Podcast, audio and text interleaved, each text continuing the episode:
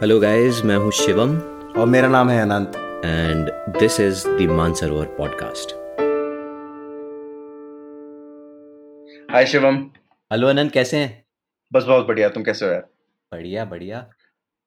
आज हमारे साथ एक स्पेशल गेस्ट हैं। शिवम तुम कुछ बताना चाहोगे उनके बारे में? हाँ तो आज हम पहली बार एक तो कोई गेस्ट आया है हमारी पॉडकास्ट पे तो दिस इज़ लैंडमार्क हमारे लिए। और हम उनके बारे में बताना चाहेंगे। अनुराग माइनस वर्मा, जो कि काफ़ी आजकल बहुत यूट्यूब पे छाए हुए हैं फेसबुक पे भी छाए हुए हैं अपने ट्रैवलॉग्स कमेंट्री वीडियोस और काफ़ी कॉमेडी वीडियोस वॉइस ओवर के साथ बनाते हैं। अनुराग के बारे में मैं इतना बता सकता हूँ कि मैं अनुराग के साथ साल भर एफ़ में पढ़ा हूँ। अनुराग वहाँ पे एडिटिंग पढ़ते थे और मैं डायरेक्शन पढ़ता था और हमने साथ में काम भी किया था वहाँ पे। हमारी मूवी बनाई थी। Welcome Anurag welcome Anurag Thank on Mansarovar podcast thank you thank you for calling me ये सबसे पहले एक सवाल। हम्म। ये जो मेरे दिमाग में भी भैया के दिमाग में भी है। हम्म, हम्म, हम्म। अनुराग माइनस वर्मा में माइनस क्या है? मैं टेंथ एक्चुअली मैं बड़ा वो था क- काफ़ी कंफ्यूज्ड किड था बच, बचपन में। इंट्रोवर्ट और मुझे बिल्कुल भी मेरा दिमाग ही नहीं था मेरे अंदर। टेंथ टेंथ क्लास में मुझे फॉर्म भरना था अपने बोर्ड बोर्ड एग्ज़ाम का। तो मैं अचानक अपना सरनेम भूल गया। नर्वस नर्वस बहुत होते हैं राजस्थान में बोर्ड एग्ज़ाम मतलब सब बहुत बड़ी जैसे मोदी 2014 का इलेक्शन लड़ने जा रहे हैं और मोदी डब हो तो, तो वैसी हालत वैसी हालत हो रही थी। तो फिर मुझे कुछ समझ नहीं आया कि इस पे क्या लिख तो मैं मुझे याद आया कोई वर्मा है तो वी ई आर ए में या वी ए आर ए में? ये नहीं समझ आ रहा टीचर मेरे को भाव नहीं देते ज़्यादा। तो मैंने कहा अभी किस किस से पूछूँ मैं? और वो लास्ट डे था। तो मैंने पापा को फ़ोन लगाया मैंने कहा पापा मेरा surname V E R A में या वी ए आर ए में? पापा ने कहा बकवास मत कर मीटिंग में बैठा क्या वी ई आर ए में वी आर ए अभी क्या करूँ? तो मैंने उसमें अनुराग लिख दिया सिर्फ़। अच्छा। हाँ, कोई सरनेम नहीं लिखा उस पे। तो तब से मेरा तो- नाम अनुराग पड़ गया। अच्छा तो तो अभी मेरा जो ऑफिशियल जो नाम है वो अनुराग है जिसमें पासपोर्ट पे या फिर आधार कार्ड पे हर जगह अनुराग ही नाम है कोई सरनेम मतलब surname there is no surname? Surname नहीं। खाली छोड़ देता है? हाँ सिर्फ़ अनुराग ही नाम उससे बहुत दिक्कतें आती हैं कभी कभी बट ठीक है अनुराग नाम है तो ये फेसबुक पे मैं जब गया तो। फेसबुक पे जकरबर्ग बोलता है कि आपको सरनेम होना ही पड़ेगा ज्वाइन करने के लिए। हाँ। बाकी सब जगह चलता है। पासपोर्ट हो गया आधार हो गया लेकिन फेसबुक के लिए ज़रूरी। जाती। तो फिर मैंने उस पे लिख दिया अनुराग माइनस वर्मा लिख दिया। तो फिर मूव बाय फेसबुक हाँ तो वहाँ अनुराग माइनस वर्मा लिखा मैंने तो फिर वो अनुराग माइनस वर्मा ही चलता रहा फिर मुझे लगा थोड़ा वज़न भी है इसके अंदर। अनुराग तो बहुत सारे होते हैं अनुराग माइनस वर्मा एक यूनिक आइडेंटिटी मिल जाएगी। तो इस, इसी चक्कर में मैंने ही इंटरेस्टिंग कहानी ऑलरेडी तुम्हारे नाम में ही है। आज ये बताइए कि आज हम कौन सी कहानी पढ़ने वाले हैं और किस लेखक की कहानी पढ़ने वाले हैं? मैं कृष्ण बलदेव वैद करके एक लेखक हैं जिनकी हम्म। अभी कुछ टाइम पहले ही मृत्यु हुई थी। हम्म, तो उनकी एक कहानी एक्चुअली मैं इनका काफ़ी टाइम से पढ़ रहा था और इनकी कहानियों में वो वाला नहीं है एक्सपेरिमेंटल लेखक हैं तो अच्छा। नॉर्मली जैसे कहानियाँ होती हैं कि एक स्टार्ट मिडल और एंड होता है ये हम्म। ऐसा नहीं इन- इनकी कहानियों में ऐसा नहीं है मतलब इट्स कहानी अबाउट बहुत ही बेसिक और नॉनसेंसिकल मूवमेंट जिसको लोग नॉनसेंसिकल सोच के छोड़ देते हैं तो इनका ध्यान हम्म। इन चीज़ों पे जाता है कि इतनी बेसिक और नॉनसेंसिकल चीज़ है तो इसमें ये मैजिक कैसे निकालते हैं ओके तो और इनके जो इन्फ्लुएंसेस हैं वो काफ़ी एग्जिस्टेंशियल ऑथर और हाँ मैंने थोड़ा पढ़ा इनके बारे में कि he he was the first person कि जिन्होंने सैमुअल बेकेट का वेटिंग फॉर गोदो का हाँ, पहला ट्रांसलेशन हाँ, किया हिंदी हाँ। में हाँ तो ये इनके बहुत बड़े फ़ैन फ़ैन थे अच्छा, सैमुअल बेकेट हम्म। के भी कामों के भी आउटसाइडर ओके। के भी तो रिसेंटली। मैं अभी इन, इन पे डॉक्यूमेंट्री भी बनाई थी अमित अमित दत्ता फ़िल्म मेकर है हाँ हाँ तो बहुत उन्होंने एक डॉक्यूमेंट्री बनाई थी जो मुझे भेजी थी तो मैं वो वो देख रहा था। मैं उनके साथ ही काम काम करता रहता हूँ। हम्म, हम्म, तो वो जब मैंने देखी उनकी लास्ट डेज़ पे है डॉक्यूमेंट्री चार महीने पहले उनकी मृत्यु से चार महीने पहले। ओके। तो उसमें मैं वो सुनने वालों को बताना चाहता हूँ कि अमित दत्ता इंडिया के one of the best experimental film makers में से हैं। इनकी पिक्चरें बहुत मुश्किल से मिलती है लेकिन आपको मूवी पे कुछ मिल जाएँगी। और अनुराग उनके लिए उनके साथ काम भी करता है उनके लिए ट्रेलर्स उनके एडिट किए उनकी मूवीज़ के तो तो वो फ़िल्म देख रहा था तो फिर मेरे को उनकी याद आ गई तो आज शिवम ने पूछा कि कुछ करते हैं तो मैंने कहा कृष्ण बलदेव जी पे कुछ कर सकते हैं बिल्कुल बिल्कुल हम्म, बिल्कुल बहुत बढ़िया। ठीक है तो शुरू करते हैं। ठीक है। लंगड़ी कुर्सी। मैं एक मुरझाए हुए लॉन में एक लंगड़ी कुर्सी पे मुचड़ा हुआ सा पड़ा बीत रहा था। कि मैंने सुना, लो वह हरामी बुड्ढा फिर से वहीं आकर बैठ गया। गाली मुझे गोली की तरह लगी, लेकिन मैं चुप मार कर बैठा रहा, क्योंकि इसके जवाब में मैं जो भी कहता या करता, वो गलत और खतरनाक होता। मैंने आँख उठाकर देखा तक नहीं। देखने से वो लड़के और भड़क उठते। मुझे मालूम हो गया था कि मुझसे कुछ ही दूर सड़क पर कुछ लड़के मुझे घूर रहे हैं। मैं इंतज़ार कर रहा था कि मुझ पर एक और गाली दाग कर वहाँ से चल देंगे। और फिर शायद मैं उनकी तरफ़ देख सकूँगा। मुझे उन लड़कों के बारे में कुछ भी मालूम नहीं था। वह लॉन भी मेरे अपने घर का नहीं था। मेरा घर उस इलाके में नहीं था। मैं नहीं जानता था कि मैं उस इलाके में क्या कर रहा था। शायद वह गाली खाने के लिए ही मैं वहाँ जाकर बैठा था। गाली की चोट अभी भी चुप नहीं हुई थी। कोई चीज़ मेरे माथे पे ऐसी लगी जैसे किसी ने निशाना बाँध के मारा हो। मैंने माथे को छुआ एक खराश उभर कर आई। शायद कुछ खून भी फूट पड़ा था। खराश पर नमकीन से खुजली होना शुरू हो गई थी। कुछ दूरी पर मुझे एक गेंद नज़र आई। उसे उठाने के लिए जब मैं उठा तो लंगड़ी कुर्सी लुढ़क गई। गेंद उठाकर मैंने लड़कों के झुंड की तरफ़ देखा तो मुझे दांतों का एक झुंड नज़र आया। वे सब हंस रहे थे। उनकी हँसी बेआवाज थी। मैंने गेंद उनकी तरफ़ फेंकने के लिए हाथ उठाया तो उस झुंड में से एक लड़का भाग निकला। मुझे लंगड़ी कुर्सी को सीधा कर उस पर फिर बैठ जाना चाहिए था लेकिन मैं उन लड़कों की तरफ़ बढ़ गया। वे सब इधर उधर बिखरने लगे तो मैं खुश हुआ। अंदर से मैं अब भी काँप रहा था। मुझे मालूम नहीं था कि उनके पास पहुंचकर मैं क्या करूँगा, क्या कहूँगा, मैं अब सर झुकाए उनकी तरफ़ बढ़ रहा था। उनके पास पहुंचकर जब मैंने सर उठाया तो उन बिखरते हुए लड़कों की बजाय मुझे चार पाँच खुशपोश और बिफरे हुए आदमी नज़र आए। मुझे लगा जैसे वो लड़के ही उन आदमियों में बदल गए हों। मैंने बोलना शुरू कर दिया उन लड़कों ने मुझे हरामी बुड्ढा कहा, मुझे गेंद मारी, जो मेरे माथे पर एक पत्थर की तरह लगा। उनकी गाली मुझे गोली की तरह लगी, एक लम्हे के लिए मेरी साँसें रुक गई थी।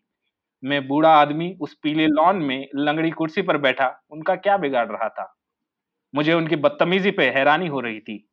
ये कैसा जमाना आ गया है? उम्र का कुछ तो लिहाज होना चाहिए। मेरी आँखें फूट जाती तो मैं क्या करता? ये खराश पता नहीं कब ठीक होगी, और दूसरी जो मेरे अंदर तक खिंच गई है वह उन आदमियों के चेहरे कोरे थे। मेरी फरियाद उन्होंने सुनी ही नहीं थी। तो ये एक स्टोरी है लंगड़ी कुर्सी। नेक्स्ट है मोर्चे। जब मैं पार्क में पहुँचता हूँ तो वे लोग कहीं और पहुँच चुके होते हैं। कभी आँखें मूंदे और सर झुकाए यूँ खड़े होते हैं, जैसे ईश्वर से अमरता का वरदान मांग रहे हों। कभी ओम के आह्वान से आकाश को अपनी तरफ़ खींच रहे होते हैं। कभी खुद आकाश की तरफ़ उड़ जाने की बेहुदा कोशिश कर रहे होते हैं। कभी पैरों की उंगलियों को हाथों की उंगलियों से छू लेने के लिए छटपटा रहे होते हैं। कभी अपने बलोच गर्दनों को घुमाने के लिए और आगे पीछे झुकाने में जुटे होते हैं। कभी अपने हाथों के तोता बनाकर उड़ान में खोए हुए कभी एक सामूहिक रुंदन या कह कह से अपने फेफड़े और मन को साफ़ और हल्का करते होते हैं और कभी राष्ट्रगान से अपने सामूहिक व्यायाम का समापन। पार्क में पहुँचने का मेरा वक्त इधर उधर होता रहता है। इसलिए वे कभी कुछ करते दिखाई देते हैं कभी कुछ। उनका पूरा व्यायाम मैंने देखा नहीं देखना चाहता हूँ। कई बार सोचा कि किसी दिन कहीं खड़े होकर शुरू से आखिर तक देखूँ लेकिन फिर ख्याल आ जाता है कि उन्हें बुरा लगेगा। वे पार्क पर इस तरह से छाए होते हैं जैसे उसके मालिक हों इसलिए मैं भी उनके ध्यान में कोई गुस्ताख खलल डालने से घबराता हूँ। मुझे अंदेशा लगा रहता है कि उन्हें उनके बारे में मेरी छुपलुकी जिज्ञासा भी नागवार गुजरती होगी। अगर मैं भी उन सब की तरह बूढ़ा ना होता तो शायद खुलकर उनकी हरकतों का जायजा ले सकता था खुलकर उन पर हंस सकता था उनके बुढ़ापे और उनके खिलाफ उनके मोर्चे का मखौल उड़ा सकता था। तब शायद मुझे ये चिंता ना होती कि वे मुझे अपनी ओर घूरता देख क्या सोचेंगे। तब शायद मैं कल्पना भी नहीं कर सकता था कि मुझे देखकर या वैसे भी उनके मनों में क्या क्या ख्याल उठते होंगे। बूढ़ों के ख्याल और खौफ की कल्पना बूढ़े ही कर सकते हैं या फिर किसी हद तक बच्चे। सो मैं उनसे दूर से ही दबी आँखों से देखता हूँ जमकर या नज़र जमा कर नहीं। कोशिश करता हूँ कि वे यही समझें कि मैं अपनी सुस्त सैर में मस्त रहता हूँ। इस एहतियात के बावजूद ये खतरा मेरे मन में अटका रहता है कि किसी सुबह उनका सरदार मुझे अपने पास बुलाकर बुरी तरह कोसेगा। उनका सरदार उम्र और आबातोब में सबसे बड़ा नज़र आता है। एक टीले पे खड़ा हो, उन्हें आदेश देता है, मैंने उसे साइमन का नाम दे रखा है। क्योंकि जो वह कहता है, वही वे करते हैं। जो वह उन्हें करने के लिए कहता है, वही पहले वह उन्हें करके दिखाता है। साइमन की तरह मैं भी सीधा और ज़्यादा देर तक नहीं देखता। उससे मुझे डर लगता है। और यह भी डर लगा रहता है कि किसी दिन वह उन सब के सामने पार्क में ही दम तोड़ देगा। उनके सामूहिक व्यक्तित्व की तस्वीर तो नहीं एक मोटी सी तफसील मैंने अपने मन में कुछ यूँ बना रखी है।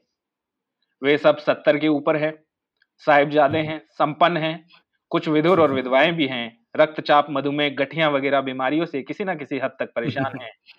दांत नकली होने के कारण गर्म गजा खाते हैं ऊँचा सुनते हैं और कम देखते हैं एक दूसरे से ईर्ष्या और अपने बच्चों की शिकायतें करते हैं। अखबार बिनी और सियासतदार के शौकीन हैं धार्मिक और देशभक्त हैं। कमबोश बेईमान हैं और अपने किए जे पे मुग्ध। ये सारे गुण मुझमें भी हैं। मैं समझता हूँ कि मैं अपने किए जे पर मुग्ध नहीं, इसीलिए शायद मैं अभी तक उनमें शामिल नहीं हो सका। वैसे मेरा ख्याल है कि उनका सरदार मुझे मंजूरी नहीं देगा। एक ही निगाह से भाप लेगा कि व्यायाम में मेरी कोई आस्था नहीं। उनसे कुछ कुछ ही दूरी पर एक छोटी सी टोली और भी अक्सर व्यायाम करती है। उनमें सिर्फ़ तीन लोग होते हैं, एक औरत, दो मर्द। जब भी मैं पार्क में पहुँचता हूँ तो उनमें से कभी एक उनके अड्डे पर बैठा, बाकी दो का इंतज़ार कर रहा होता है। कभी दो तीसरे का तो कभी उन तीनों में से एक भी नहीं होता। तब मैं उनके इंतज़ार में इधर उधर डोलता रहता हूँ। उनका व्यायाम बहुत ही अव्यवस्थित होता है। उनका कोई सरदार नहीं, तीनों मनमानी करते दिखाई देते हैं। कभी कभी तो साफ़ लगता है कि वह बड़ी टोली वालों की हरकतों की नकल उतार रहे हैं। शायद वे तीनों भी इससे पहले टोली में ही रहते होंगे और अपनी बेकायदा हरकतों के कारण वहाँ से निकाल दिए गए होंगे। और तब से अपनी अलग टुकड़ी बनाकर बड़ी टोली की नकल उतार रहे हों। वे तीनों बड़ी टोली वालों की अपेक्षा कम संपन्न, कम आत्ममुक्त कम बेईमान, कम दुनियादार, कम बीमार नज़र आते हैं। बड़ी टोली वाले जब उछल रहे होते हैं तो ये रेंगना शुरू कर देते हैं। जब वो रो रहे होते हैं तो ये गाने लगते हैं। जब वह झूठा सामूहिक कहका लगा रहे होते हैं तो इन्हें सचमुच में हँसी आ जाती है। जब वे राष्ट्रगान में मस्त होते हैं तो ये कोई फिल्मी गाना छेड़ देते हैं। मैं सोचता हूँ कि किसी दिन किसी कमज़ोरी के तहत मुझे अपनी अकेली सुस्त सैर छोड़कर किसी टोली में शामिल होना पड़ा तो मैं छोटी टोली को ही चुनूँगा। हम्म। वैसे मुझे खतरा है कि कुछ ही दिनों बाद मैं उससे भी निकाला जाऊँगा। कारण यह है कि मुझे किसी पैरेडी में आस्था नहीं। अगर मुझमें हिम्मत हुई तो मैं, मैं उन दोनों टोलियों से अलग अपने छोटे से टीले पे अपना एक अलग अड्डा बना दूँगा। फिर एक दिन दोनों टोलियों वाले मिलकर मुझ पर पिल पड़ेंगे और पार्क के बाहर धकेल देंगे। इन सब खतरों में ख्वाहिशों का कितना अनुपात है ये मैं नहीं जानता। तो इस थर्ड एक है बुझाव उस आदमी का चेहरा मुझे जिस चेहरे की याद दिला रहा है, वह मेरी विस्मृति के अंधेरे में खोया हुआ है। मैं उसकी आवाज़ को पहचानने की कोशिश कर रहा हूँ, लेकिन उसकी आवाज़ मुझे किसी आवाज़ की याद नहीं दिलाती। अगर किसी तरह मुझे उसका नाम मालूम हो गया होता तो शायद ही मैं उसे पहचान पाता, उसके साथ अपने खोए हुए संबंध तक पहुँच पाता। वह घूर मुझे रहा है, बात उस बुझी हुई और, औरत से कर रहा है, जिसकी मूक शिकायतों का निशाना मैं हूँ। मैं उस औरत को जानता नहीं। लेकिन उसकी आँखों का दावा है कि मैंने उसे धोखा दिया है। उसे इधर से भी तोड़ दिया है उधर से भी। और अब उसे न जानने का ढोंग रचकर अपने जुर्म से इनकार कर रहा हूँ। ये सब उसके मुँह से नहीं उसकी आँखों से फूट रहा है जैसे कि मैं पहले ही बता चुका हूँ। अगर मैं उसकी आँखों की ज़ुबान समझता हूँ तो मैं उसे जानता भी होऊँगा। या कभी ना कभी मैंने ज़रूर उसे खूब और अच्छे से जाना होगा। हो सकता है मैंने उसे धोखा दिया हो उसे इधर से भी तोड़ दिया हो उधर से भी और अब उसे न जानने के बहाने उसकी मार से बचने की कोशिश कर रहा हूँ। मेरी आँखें उससे पूछती हैं वह बताती क्यों नहीं कि मैंने उसे क्या धोखा दिया है और किस आलम में और कब कि इधर और उधर से उसकी मुराद क्या है और उनसे चाहती क्या है कि वह मेरी है कौन, कि वह आदमी कौन है? कि आखिर सारा बखेड़ा क्या है? उसके चेहरे से मुझे पता चल जाता है कि उसे मेरी आँखों की ज़ुबान नहीं आती, जिससे मुझ पर साबित हो जाता है कि वह मुझे नहीं जानती। कि वह सिर्फ़ उस आदमी को जानती है जो घूर मुझे रहा है, बात उसके साथ कर रहा है। उसकी बात अब मुझे सुनाई देने लगी है। अभी तक सिर्फ़ दिखाई दे रही थी क्योंकि मेरा सारा ध्यान उस बुझी हुई औरत की आँखों में डूबा हुआ था। मैं सुन रहा हूँ कि वह आदमी उस औरत को समझा रहा है कि उसकी शिकायतें बेकार हैं, कि मुझ पर उसका कोई असर नहीं होगा, कि मैं उसे बिल्कुल भूल चुका हूँ। इसलिए उससे पूरी तरह से आज़ाद हो गया हूँ। कि उसे मेरा भरोसा छोड़ देना चाहिए कि उसे उसका उस आदमी का दामन पकड़ना होगा कि वही उसे इधर से और उधर से फिर जोड़ सकेगा मेरे दिए हुए धोखे के घाव को बढ़ सकेगा उस आ, उस औरत को फिर से जिला सकेगा। ये आश्वासन उस आदमी की आँखों से नहीं उसकी मुँह से फूट रहे थे। उसकी आँखों से सिर्फ़ हिकारत फूट रही थी जिसका निशाना मैं हूँ। उस औरत की आँखें कह रही थी कि मैं अगर अब भी स्वीकार कर लूँ कि मैंने उसे धोखा दिया है तो मुझे मुआफ कर देगी और उस आदमी को रद्द कर देगी।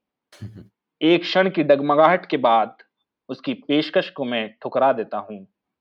मैं बहुत थक गया हूँ फिर से किसी बंधन में नहीं पड़ना चाहता। तो हाँ ये इतना। वाह वाह। काफ़ी अलग टाइप का मतलब बहुत ही रैंडमनेस और प्योर स्ट्रीम ऑफ़ कॉन्शियसनेस वाला एग्जैक्टली हाँ। और बहुत बहुत अलग अलग टॉपिक्स पे अलग अलग तरीके से लिखा गया है। मतलब ये जो तीनों लेख थे हाँ। हम्म। ये तीनों लेख ही इनकी वैरायटी बताता है लिखने की। हाँ। मतलब लंगड़ी कुर्सी में जैसे उन्होंने ऑब्जर्वेशन वो जो किया कि बच्चों से लेके बड़े और कैसे उनको गाली और गाली उनके अंदर तक कैसे गई। एक ऑब्जर्वेशनल जो इनकी नज़र है हम्म। ये ये नज़र बहुत ही मतलब ऐसे मैंने ज़्यादा और कोई लेखक पढ़े नहीं जो इस तरह का क्योंकि लगता है कि कॉमेडी भी कर रहे हैं बट देन कहीं ना कहीं ये एक अब्सर्डनेस में चला जाता है। हम्म। कि जैसे ये मोर्चे वाले में काफ़ी कॉमेडी है पर उसमें भी उनके जो ऑब्जर्वेशन है उन ग्रुप्स के बारे में they are very close to reality मतलब the absurdity of the entire situation where he says कि शायद मैं दोनों टोलियों को ज्वाइन ना करूँ मैं अपनी टोली बना लूँ। हाँ। मेरा एक सवाल है मुझे तीनों में ऐसा लगा कि तीनों किसी चीज़ के बारे में है लेकिन अल्टीमेटली तीनों के तीनों पीस या जो भी इनकी राइटिंग हमने अभी सुनी इज़ अबाउट हिमसेल्फ वो अपने बारे में लिख रहे हैं। ही इज़ द प्रोटैगनिस्ट क्योंकि उनकी नज़र से हम सीन देख रहे हैं एंड उसकी उनकी ऑब्जर्वेशन है सारी। तो ये या तो ये आदमी की ये नेचर कब होती है ऐसी कि वो सिर्फ़ देखता है और लेकिन अपने को उसमें डालकर जैसे वो अभी लेडी वाली जो हमने पढ़ा बुझाओ। था बुझाओ। उसमें he has become the protagonist and वो दोनों साइड कैरेक्टर हैं। वेस्ट में तो इसी तरह की ज़्यादातर लिटरेचर में इसी तरह का होता था ना कि एक पॉइंट ऑफ़ व्यू से हम्म। आप चीज़ें देख रहे हो। इवन स्ट्रेंजर भी आप पढ़ोगे एल्बर्ट कामो हम्म की तो उसमें भी हाँ। इसी तरह का स्टाइल है कि वो अपने हिसाब से बोल रहे हैं। और दूसरी बात इसमें वो सबसे इंटरेस्टिंग चीज़ है इसके अंदर किसी तरह की भावुकता नहीं है जो मुझे बड़ी इंटरेस्टिंग हम्म। लगती है। तो ये ना तो उसको कुछ अच्छा बता रहे ना पूरा। Life as it is and somebody who has resigned in a good way एक काफ़ी मैटर ऑफ़ फैक्ट हाँ रे- बातें हैं। जब आप रिजाइन कर लो तो एक बहुत पीस मिल जाती है आपको दिमाग में। Resignation hmm. का एक बहुत ज़बरदस्त पीस होता है जब आप एब्सर्डिटी लाइफ की और पूरी तरह से आप देख लो कि किसी चीज़ का कोई पॉइंट नहीं है। तो ये जब देख रहे हैं हम्म। इसका कोई पॉइंट नहीं वो लड़की देखे नहीं देखे बट एक हम्म। मतलब एक उस, उसके अंदर भी उनका एक इन्वॉल्वमेंट है भी नहीं भी। लेकिन उनको एट द एंड पता है कि कोई किसी चीज़ का वो नहीं है कि कोई स्पेशल पॉइंट नहीं है। तो वहाँ से ये हम्म। राइटिंग आती है तो इसमें वो एक पर्सपेक्टिव मुझे बड़ा इंटरेस्टिंग लगा इनका। लाइक उनका पर्सपेक्टिव एज एन आउटसाइडर ही है। तीनों सिचुएशन में ही इज़ द आउटकास्ट हाँ। He is the outcast in Morcha जहाँ पे वो देख रहे हैं। और वॉयर वॉयर वाली गेज है एक तरह की। वॉयरिज्म एग्जैक्टली वॉयर वाली गेज है। Hmm hmm detached from the actual happening even though वो इन्वॉल्वड हैं उसमें। हाँ। एक्चुअली आपने लिख लिख ही दिया तो ही इन्वॉल्व हो गए एक तरह से। लिख रहे हो यही प्रूफ है कि you are very much involve and affected by that but आपने मैकेनिज्म लाइफ में जीने की ऐसी बना ली कि आपने उससे हम्म। भावुकता या फिर ओवरटली मेलोड्रामा या फिर वो सब दूर कर दिया। तो ये ये तीनों में ही वो हम्म, कुछ किसी से कुछ बोलते नहीं है। He is not talking to anyone ये भी काफ़ी इंटरेस्टिंग है। मतलब he might have been a silent person in life also and been observer of life जैसे बोलते हैं कि ऑब्ज़र्व करो लाइफ को। हाँ। ये ट्रू मीनिंग वही दिख रहा है मुझे। हाँ। True observation of life but absurdism पे हम जो आए मुझे अब थोड़ा मुझे अब बताओ क्योंकि मैंने बहुत नहीं पढ़ा है कामों को और एब्जर्डिज्म के बारे में तो मुझे थोड़ा सा अब भैया आपने पढ़ा है अनंत भैया और अनुराग हाँ। तुमने भी पढ़ा है तो कोई मुझे समझाओ थोड़ा एब्सर्डिज्म और अनुराग बोलो। आप को आप भी बताओ पहले मैं तो बड़ी बेसिक को है। भी पता नहीं यार यार मेरी तो बहुत बेसिक सी अंडरस्टैंडिंग है मुझे लगता है कि हम्म। अंदर जाके देखेंगे किसी भी चीज़ में तो it is devoid of any meaning मतलब लाइफ हैज़ नो मीनिंग वाला। नहीं अगर हम्म, आप किसी भी चीज़ को एनालाइज करेंगे और हम्म, उसकी परतें उतारते जाएँगे तो उसके बाद एक पॉइंट आएगा जब आपको लगेगा कि इसका कोई मीनिंग ही नहीं है। Like there no there no rhythm और rhyme to anything that is happening आपकी ज़िंदगी में क्यों बुरे लोगों के साथ अच्छा होता है या अच्छे लोगों के साथ बुरा होता है? हम्म, या क्यों लोग मर जाते हैं या क्यों पैंडमिक आ जाता है एकदम से कोरोना क्यों आ जाता है? इसका कोई रीजन नहीं है ऐसा आप एक्सप्लेन नहीं कर सकते हैं किसी चीज़ से। हम्म, तो उसे ही उसी चीज़ को कुछ लोग भगवान मानते हैं कुछ लोग यूनिवर्स मान लेते हैं कुछ लोग कायनात बोल देते हैं। अ, और यही जो चीज़ है मतलब ये इसे एब्स, ये एब्सर्ड है। और एब्सर्ड जो है वो उसकी एक सुंदर बात यह है कि वो भेदभाव नहीं करता है। ठीक है? एब्सर्ड सबके लिए एब्सर्ड है। और हम्म, एब्सर्ड में कभी भी कुछ भी हो सकता है। मतलब आप जा रहे हैं चलते चलते आपको गाड़ी ने मार which is like real life आप आप मर एग्जैक्टली ज़िंदगी एब्सर्ड है। हाँ। एंड अगर आप देखेंगे तो आप इसमें एक तरीके से अकेले हैं। लाइफ इन इटसेल्फ एक बहुत बड़ा केओस है जिसमें आपको छोटे छोटे पॉकेट्स जो हैं मीनिंग के मिल सकते हैं। और वो मीनिंग वो होता है जो इंसान अपने लिए खुद बनाता है। इसका एक कोई बड़ा बहुत बड़ा मीनिंग नहीं है लाइफ का। ऐसा एब्सर्डिज्म में बोला गया। ऐसा लेकिन एब्सर्डिज्म में बोला गया कि इसका मीनिंग कोई लाइफ का नहीं है लेकिन इसको एक मीनिंग दे सकते हैं अपनी तरफ़ से। ये एक जीने का मैकेनिज्म है। एक्चुअली इन्होंने सही कहा बिल्कुल। तो उसी में मैं यही जोड़ना चाहता हूँ कि फिर अगर ऐसी फिलॉसफी है तो इसका मतलब तो ये है कि it's a very depressing philosophy कि हम्म, किसी भी चीज़ का कोई पॉइंट नहीं है तो best thing is to be lazy then don't do anything in life लेकिन लेकिन जो कि मैंने मिसरीड रेड किया था इसको जब मैं 21 का था तो मुझे बहुत अच्छा। डिप्रेसिव फिलोसफी लगने लग गई। तो हम्म, मैंने कहा कि जब कुछ मतलब नहीं तो कुछ हाँ तो मैं like बड़ा सैड हो गया सुन के ही। मैंने कहा यार ये क्या पॉइंट है भाई? निहिलिज्म और इन सब का लेकिन मैं धीरे एक्चुअली इसका सेकंड ये तो एक फ़र्स्ट अवेयरनेस है। अब मुझे पता नहीं एग्जैक्टली हम्म, मैं सब चीज़ों का मिक्स बता रहा हूँ। बहुत सारा फिलोसफी है उसका। तो दूसरा जो वो है अगर सब चीज़ें मीनिंगलेस है अगर लाइफ हम्म, में तो फिर हम्म, ये तो बड़ी इंटरेस्टिंग बात है एक्चुअली ये ये तो डिप्रेसिंग हम्म, थॉट नहीं बल्कि एक बहुत ही सेलिब्रेटरी वो थॉट है सेलिब्रेशन का थॉट है। तो इसमें अगर सब चीज़ें मीनिंगलेस है तो आप लाइफ में फिर पूरी तरह से रिलैक्स हो सकते हो आप एंजॉय कर सकते हो प्ले कर सकते हो। तब चीज़ों का मीनिंग अच्छा। खत्म हो जाता है तो एक प्ले शुरू हो जाता है। तो उसमें आप प्योरली वो परस्यू कर सकते हो जो भी आपको अच्छा लगता है वो चीज़।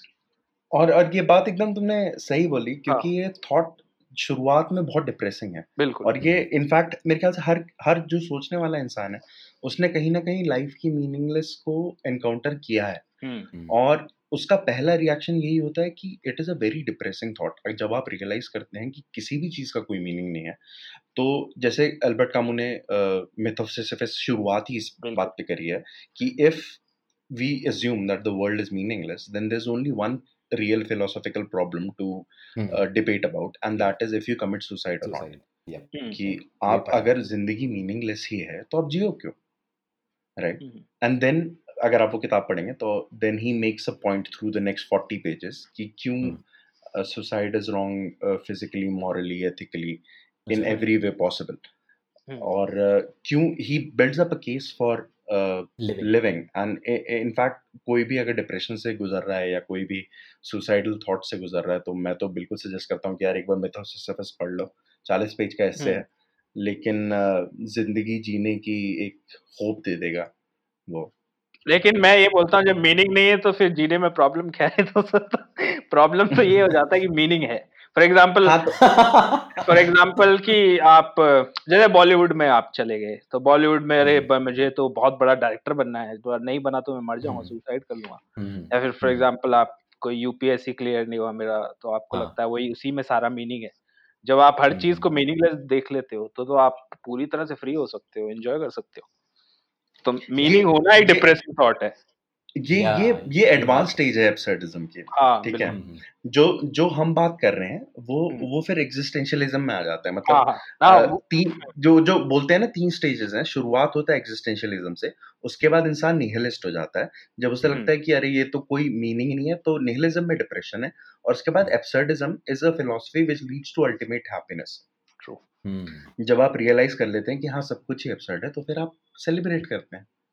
हम्म, क्योंकि अब ऑप्शन क्या है? मतलब देखो मतलब मुझे तो जितना समझ में आता है कि लाइफ है या नहीं है तो मुझे तो जीने में मज़ा कुछ ना कुछ में अगर एक भी चीज़ में अगर मज़ा आ रहा है तो वाई नॉट जी लेते हैं मतलब उसमें बुराई क्या है? तो अगर जैसे एब्सर्डिज्म भी है या फिर निहिलिज्म है ये मुझे भी आया था डिप्रेसिव थॉट मुझे तो एफटीआई में आया था इंसिडेंटली जब मैं वहाँ पे अपने सपनों का वो करने गया था कि मैं डायरेक्टर बनूँगा, बिल्कुल। क्योंकि तब मैं मीनिंग लेके ढूंढ रहा था कि मीनिंग मीनिंग मीनिंग और फिर वहाँ पे जाकर मुझे जब रियलिटी से थोड़ा मेरा वास्ता हुआ, मैंने देखा, यार, बहुत मुश्किल होने वाला है और पता नहीं, ये ठीक नहीं है। और फिर मीनिंग ही मुझे गलत लगने लगा। फिर मैंने कहा, यार, ये तो कुछ ठीक नहीं है पता नहीं क्या करूँगा।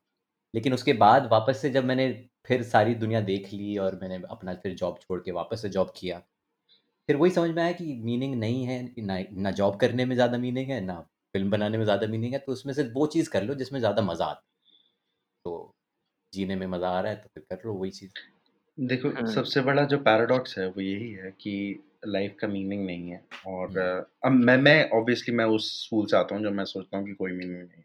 हम्म, लेकिन अ, जब मीनिंग नहीं है लेकिन तब भी इंसान की फितरत ऐसी होती है कि हम तब भी मीनिंग खोजते हैं। हम चीज़ों में पैटर्न्स खोजते हैं। Science does that I think वो छोटा मोटा मीनिंग पैटर्न निकाल के मज़ा आता है ना। अब जैसे आपने एवोल्यूशन का वो निकाल लिया पैटर्न कि देखो ऐसे ऐसे करके ये बना फिर ये बंदर हुआ बंदर से ये हम्म। हुआ। तो ये एक पैटर्न आपने निकाल लिया जो कि अब्जर्ड बात ये है कि वो बंदर था ही क्यों? बंदर आया ही क्यों? मतलब क्या ज़रूरत थी किसी को? कहाँ से आया? वो केमिकल रिएक्शन कैसे हो गया? जहाँ पे वो पहला हमारा वो जो बन गया था एमीबा कैसे बन गया? तो वो अब्सर्ड है उसके बाद पैटर्न आप देख सकते हो। अब हमारी बॉडी में कई चीज़ें हैं जो अब्सर्ड हैं जैसे अ, कुछ बॉडी पार्ट की ज़रूरत नहीं है हमारे पास। मेल्स हैव निपल्स अबे मुझे निपल क्यों है? ये अब्सर्ड चीज़ है। लेकिन उसमें पैटर्न है कि क्यों आया है ये अब हमें पता कर सकते हैं क्योंकि एक ज़माने में इसका कुछ था यूज़ क्योंकि हम एक ही उससे निकले थे। तो वो मज़ेदार चीज़ है। मेरे ख्याल से साइंस इसमें अगर आपको हेल्प करती है मीनिंग निकालने में पैटर्न निकालने में उसमें मज़ा है। हाँ लेकिन वो वो पैटर्न जो है वो मीनिंग नहीं है समझ रहे हो? हाँ इट्स नॉट द वो मीनिंग वो वो एक आप कॉज एंड इफ़ेक्ट की बात कर दिल बहलाने को गालिब ये ख्याल अच्छा है। एग्जैक्टली exactly, वही बात है ये। I think Ghalib also went through that बिल्कुल। हाँ। तो नींद क्यों रात भर नहीं आती? वो पूरा हाँ वो नवाजुद्दीन से देख के रेस में करता है। है? नहीं नहीं हाँ, डेविल वाली। नहीं नहीं सर किक में किक में यार। किक में। सर नहीं तो वो तो उसमें तो बहुत सारे हैं ना ऐसे एग्जिस्टेंशियल और वर्ल्ड सिनेमा के डायलॉग उसमें वो भी तो बोलता है सलमान तारक वेस्की पे। हम्म। दिल में आता हूँ समझ में नहीं अच्छा तो और कोई इसमें कहानी में कोई ऑब्जर्वेशन तो बुझाव में वैसे जो लव स्टोरी है एक्चुअली ये जो बुझाव बुझाव है। हाँ सेपरेशन की लव स्टोरी है। बट वो दूसरी चीज़ चूज़ करता है। मैं मैं थोड़ा सा इस पे रिलेट कर रहा था क्योंकि हाँ। क्योंकि मतलब अब ठीक है लाइफ में होते हैं लोग आते हैं जाते हैं और लेकिन जिस तरह से उसमें वो गिल्टी का भाव आता है आपके अंदर आता है मुझे तो मतलब आया है पर्सनली स्पीकिंग ऐसा आता है कि जब आपको लगता है कि एक रिलेशनशिप एक मोमेंट पर आ गई है कि अब नहीं हो रहा है तो या तो आपको बोलना पड़ता है या सामने वाले को समझना होता है ऑटोमेटिकली उस टाइम पे एक वो एक गिल्ट आती है कि यार ये क्या करूँ करना तो है लेकिन कैसे करें? तो इसमें इन्होंने जैसे वो लास्ट में बात बोली कि मैं बहुत थक गया हूँ फिर किसी बंधन में नहीं पड़ना चाहता। ये आई थिंक हम्म। वो खुद को अब उस गिल्ट से he is getting rid of क्या पता ये लिख के he must have gotten something out of himself to get over someone और uh, ऐसा लगा फ्लर्ट guilt. कर करके परेशान हो गया कई लड़के से।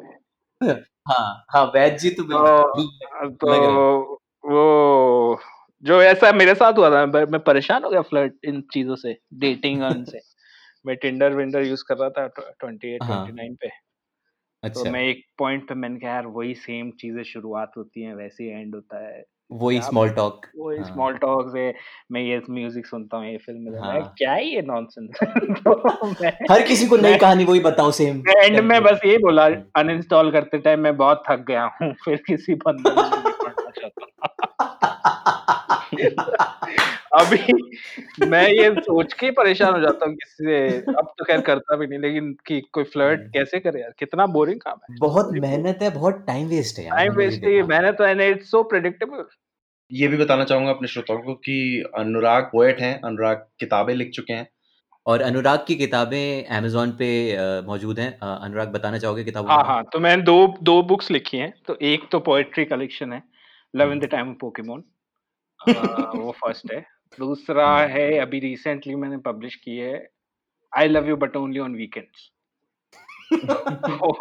dating stories के बारे में। तो दोनों काफ़ी इंग्लिश में लिखी हैं? दोनों इंग्लिश में। अच्छा। तो ये डेटिंग स्टोरी शॉर्ट स्टोरीज हैं। अच्छा तो पढ़ोगे तो उसमें भी काफ़ी इंटरेस्टिंग कुछ लगेगा मेरे हिसाब से। पर्सनल एक्सपीरियंस होगा मिक्स उसमें। है काफ़ी पर्सनल फैंटेसी का बट हम्म। ज़्यादातर पर्सनल ही। है एंड हाँ। They are both on Amazon हम लिंक डाल देंगे। हाँ अ, अमेजन नीचे पे है दोनों। डिस्क्रिप्शन में वो तो ई बुक की तरह अवेलेबल है I love you but only on weekends तो मुझे लगता है अभी कंटेम्प्रेरी जनरेशन काफ़ी रिलेट कर सकेगी उससे। तो मैं हिंदी पोएम भी लिखता हूँ बीच बीच में। अच्छा। तो इसमें only on weekends only on weekends कभी श्रावण के दिनों में और जब हाँ तो एनीवेज तो एक पोएम सुनाता हूँ अपने लिखी हुई। चटपटी सैडनेस हाँ। चटपटी सैडनेस एयरलाइन की कन्वीनियंस फ़ी की तरह अचानक कहाँ से आ जाती हो पता नहीं। दिमाग का रही हाँ का नहीं, कहीं का कहीं, क्यों कर जाती हो पता नहीं। चोली के पीछे, चुनरी के नीचे भी वही है, तकिए के नीचे स्मार्ट टीवी की रिमोट के नीचे भी वही है। बियर की बोतल में तैरती हुई, साबुन पे चिपक के शरीर पे फैलती हुई, कुरकुरे के पैकेट में लिवाइस की जैकेट में, मच्छर मारने के रैकेट में, हर तरह के इनकम ब्रैकेट में। अंबुजा सीमेंट की दीवारों पे, मोदी जी के नारों पे, देश के बेरोजगार आवारों पे, शादीशुदा, अब तो इवन कुंवारों पे।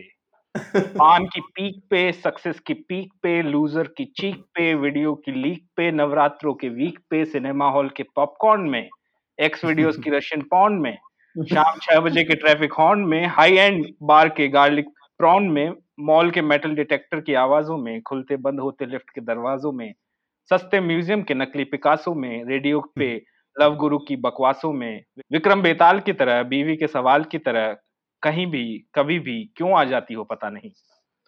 हर जगह इन्फेक्शन फैलाना ज़रूरी है क्या? उदासी का इंजेक्शन लगाना ज़रूरी है क्या? एक दिन तो चैन से जीने दो बिना जीएसटी की बियर पीने दो।